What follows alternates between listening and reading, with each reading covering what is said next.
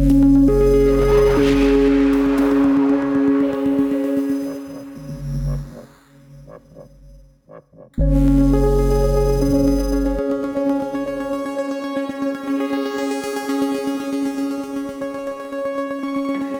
je vlastně hlavním důvodem, proč teď eh, v těch nadcházejících týdnech a možná měsících budeme mít opravdu, opravdu velké problémy. Eh, hrozně moc věcí jsme se samozřejmě dozvěděli, takže ten virus známe lépe. To hlavní, v čem je ta situace stejná jako v té podzimní vlně loni, eh, je, že jsme na ní nepřipraveni a že vláda reaguje spožděně a příliš mírně na to, aby vlastně s tou vlnou mohla něco udělat. Posloucháte podcast týdeníku Respekt, zdraví vás Hana Řičicová a mluvím s biochemikem docentem Janem Trnkou o vývoji koronavirové pandemie u nás. Proč se Česko zase nachází ve stejné situaci jako už několikrát? A jak Jan Trnka vnímá možnost povinného očkování? A jak se situace může vyvíjet třeba do Vánoc?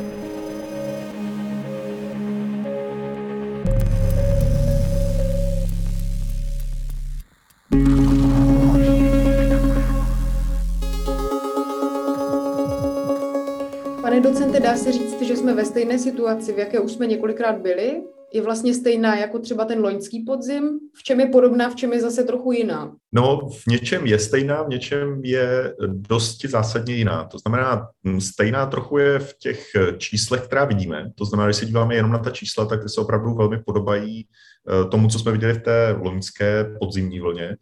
Ale to, co je zajímavé, je, že jsou vlastně způsobeny trochu jinými příčinami. Eh, to znamená, my jsme teď v situaci, že máme něco přes polovinu populace proočkovanou, ehm, takže minimálně víme, že je imunní, že je chráněná před tím virem, ale zároveň to máme virus, který je zhruba dvakrát nakažlivější než v té uplynulé vlně, v té, teda v té loňské podzimní vlně. Ehm, takže když tyhle ty dvě věci dáme dohromady, tak ve výsledku ta čísla nebo respektive ten jejich vzestup eh, je velmi podobný. To hlavní, v čem je ta situace stejná jako v té podzimní vlně loni, eh, je, že jsme na ní nepřipraveni a že vláda reaguje spožděně a příliš mírně na to, aby vlastně s tou vlnou mohla něco udělat. Tím reakcím vlády se určitě ještě dostaneme, ale dá se říct, že teď třeba ten virus nebo tu nemoc známe lépe než před tím rokem. Já myslím, že určitě eh, spousta detailů o fungování toho viru, o variantách, eh, o tom, jak funguje očkování, jak dlouho trvá imunita, kolik dávek je potřeba, jak fungují boostry a tak podobně. Eh, hrozně moc věcí jsme se samozřejmě dozvěděli, takže ten virus známe lépe.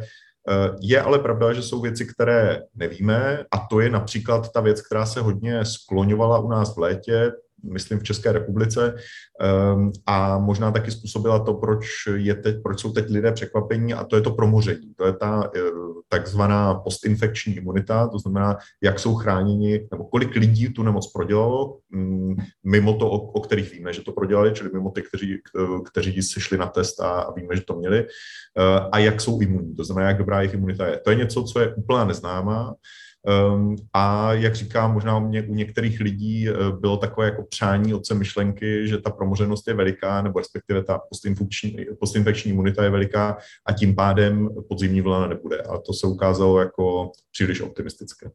Byla podobně optimistická třeba i odborná veřejnost? Překvapilo i odborníky a odbornice, že ta kolektivní imunita třeba není dostačující?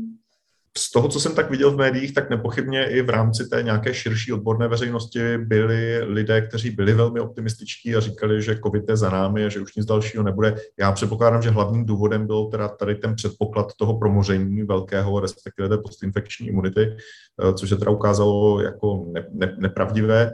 Eh, co se týče překvapení nebo nepřekvapení, no myslím, že někteří lidé jsou překvapení a někteří méně. Eh, já patřím určitě mezi ty, kteří jsou méně překvapení, byť neříkám, neříkám, že tam nejsou nějaké detaily, které jsem úplně nepředvídal, ale to, že ta vlna přijde, si myslím, že bylo evidentní už proto, že jsme viděli zhruba dva měsíce, měsíc, dva měsíce, než to přišlo u nás, tak se vlastně podobné vzestupy, podobné vlny se přelily e, i přes jiné země v Evropě a vlastně nebyl, nebyl nějaký jako dobrý důvod předpokládat, že v Česku to bude nějak jinak. Mluvil jste o detailech, které jste třeba taky sám neočekával právě teď. Tak co to třeba bylo? To, co jsme asi nikdo nevěděli, je, jaký bude ten um, přepis těch infekcí, těch infikovaných lidí do hospitalizací, případně do těžkých průběhů. To přesné číslo, ten přesný poměr uh, prostě nikdo nevěděl. Čekalo se, že bude nižší a taky je nižší, což je skvělé, to je opravdu účinek toho očkování. Um, ale možná jsme čekali, že bude ještě nižší, čili že bude ještě více redukovaný oproti těm předchozím vlnám, uh, což se ukazuje, že ta redukce zase tak dramatická není. Eh, pohybuje se to, nebo ten, ten poměr, taky záleží, jak ho budeme definovat, ale je třeba poloviční, možná třetinový oproti tomu, co jsme viděli v té vlně uh, loni na podzim. Což je méně, to je skvělé, ale zase to jako není úplně dramaticky méně, aby třeba nehrozilo, že nemocnice nebudou muset omezovat péči, což už bohužel začínají dělat.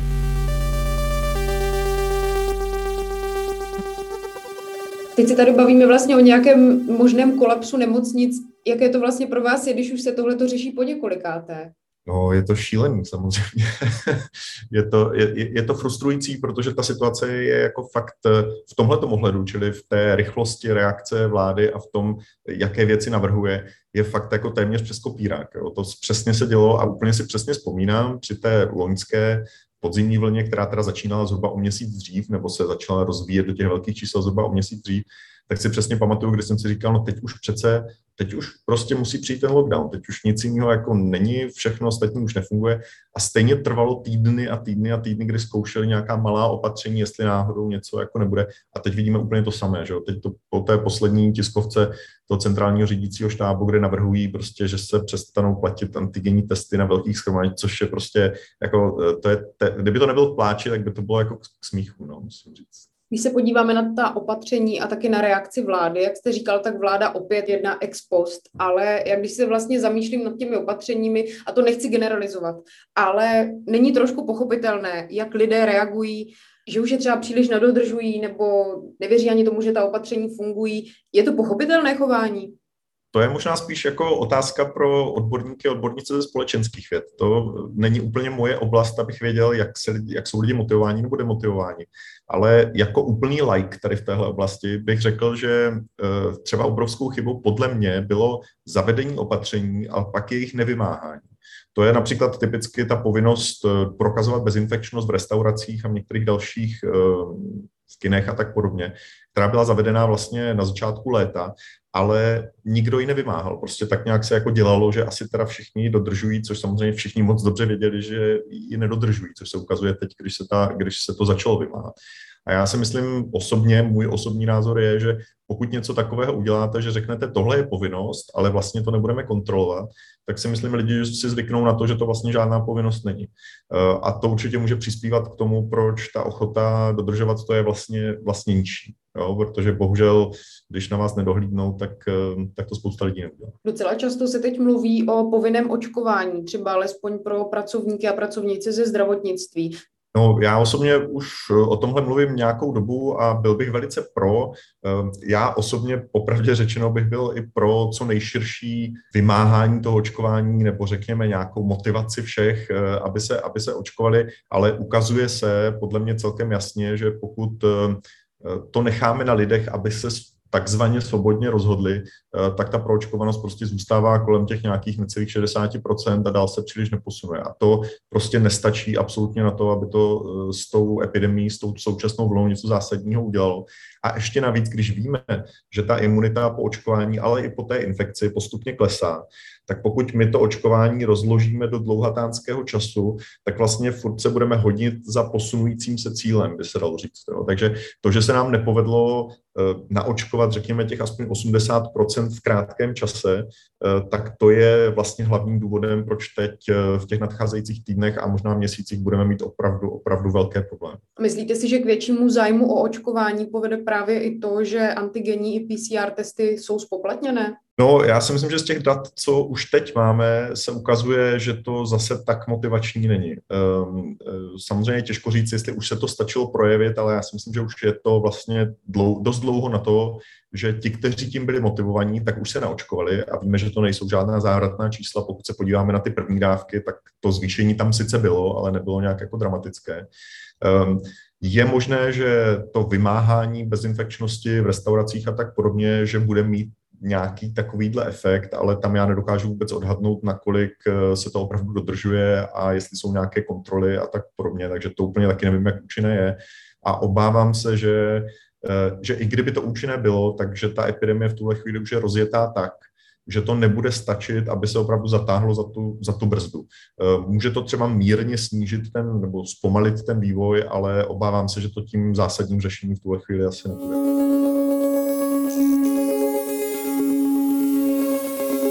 Dá se říct, proč nás vlastně ta pandemie překvapila tentokrát? Proč postupuje tak rychle? Proč ty počty rostou v Česku, v Evropě? No, eh, je právě způsobeno možná tím jako zbožným přáním, že tentokrát už se nám to vyhne. Což musím říct, že je zase stejné, jako to bylo loni na podzim, kdy zase přes léto už spousta lidí si říkal, teď už to nebude, teď už to bude všechno v pořádku. A myslím si, že se stalo zase to samé, že, že místo, aby eh, se lidi připravovali na to, co bylo pravděpodobné, protože ten virus se chová plus minus stejně pořád. Jo? Prostě víme, že když se venku zhorší počasí, lidi začnou trávit víc času společně eh, ve uvnitř, tak prostě tenhle ten virus se šíří. To jsme věděli, že to bude. Věděli jsme, že ta delta varianta je zhruba dvakrát nakažlivější oproti té, eh, oproti té která tady byla loni. Um, takže já se trošku bám, že to překvapení bylo dáno zase prostě přáním, aby to tak jako nebylo, aby ta realita byla jiná a, a ona je zase stejná. No. To vlastně zní, jako by se z toho skoro nikdo nepoučil. Mám na mysli vládu, No, já si myslím, že u té vlády nebo u celého státního aparátu je to jako evidentní. Jo? Tam prostě eh, v tom čase, který jsme měli, aby se například vymysleli komfortnější, jednodušší a levnější způsoby plošného testování, tak místo toho se to plošné testování po dvou vlnách že ve školách se prostě zrušilo. Um, řeklo se, že pro děti to je náročné a pro učitele to je náročné a že to vlastně není potřeba, protože tam je jich málo. Um, takže jsme vlastně ztratili jeden z důležitých nástrojů, který nás minimálně mohl informovat dřív s předstihem, co se děje. Um, nezavádí se, nezavedlo se testování ve firmách, pořád ještě nezavedlo, dokonce o něm nikdo ani nemluví. Um, informační a přesvědčovací kampaň k očkování v podstatě žádná neexistovala. Jo, jako já si představuju přesvědčovací kampaň takovou, že prostě kam se podívám, tam bude billboard nebo tam bude klip nebo něco takového. To vůbec nic takového jako neproběhlo, jenom nějakých drobných pár věcí. Takže um, jak říkám, no, myslím si, že vláda a obecně teda státní aparát, který to má, který to má na starosti, to nebr, jako nebrali dostatečně vážně. Buď si říkali, že už to nebude jejich problém, nebo si říkali, že se to třeba tentokrát nám vyhne, nevím, ale obávám se, že teda se opravdu nepoučili a jsme, proto jsme ve stejné situaci.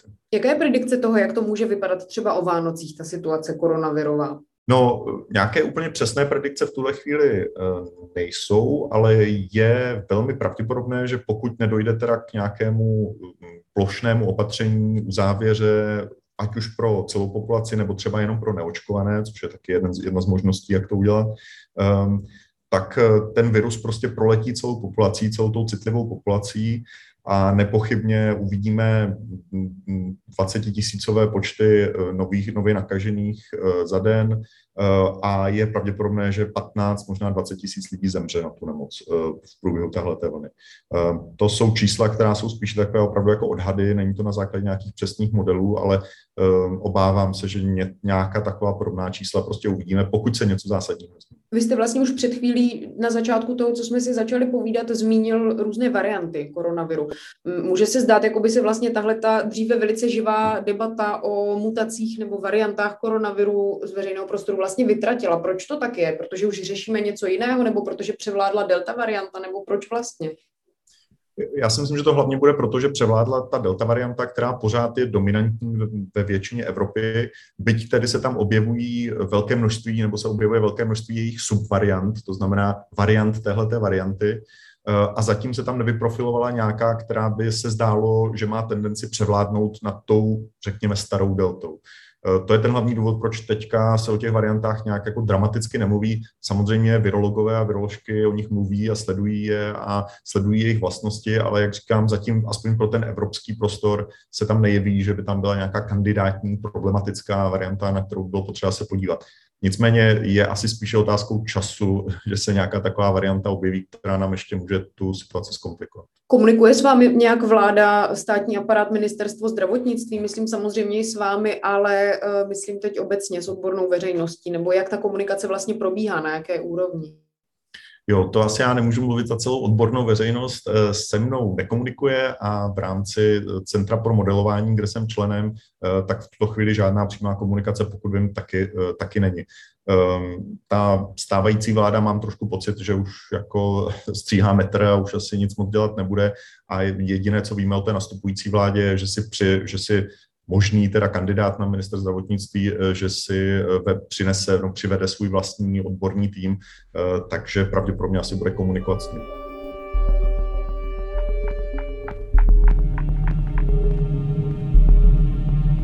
To byl biochemik Jan Trnka. A v aktuálním čísle Respektu na stáncích a v trafikách i na webu Respekt.cz najdete třeba text o lidech, kterým skončil dodavatel plynu a elektřiny a ceny jim prudce vzrostly. Nebo taky reportáž z polsko-běloruské hranice, kde se odehrává největší humanitární drama dnešní Evropy. Těším se příště. Hana Řečicová.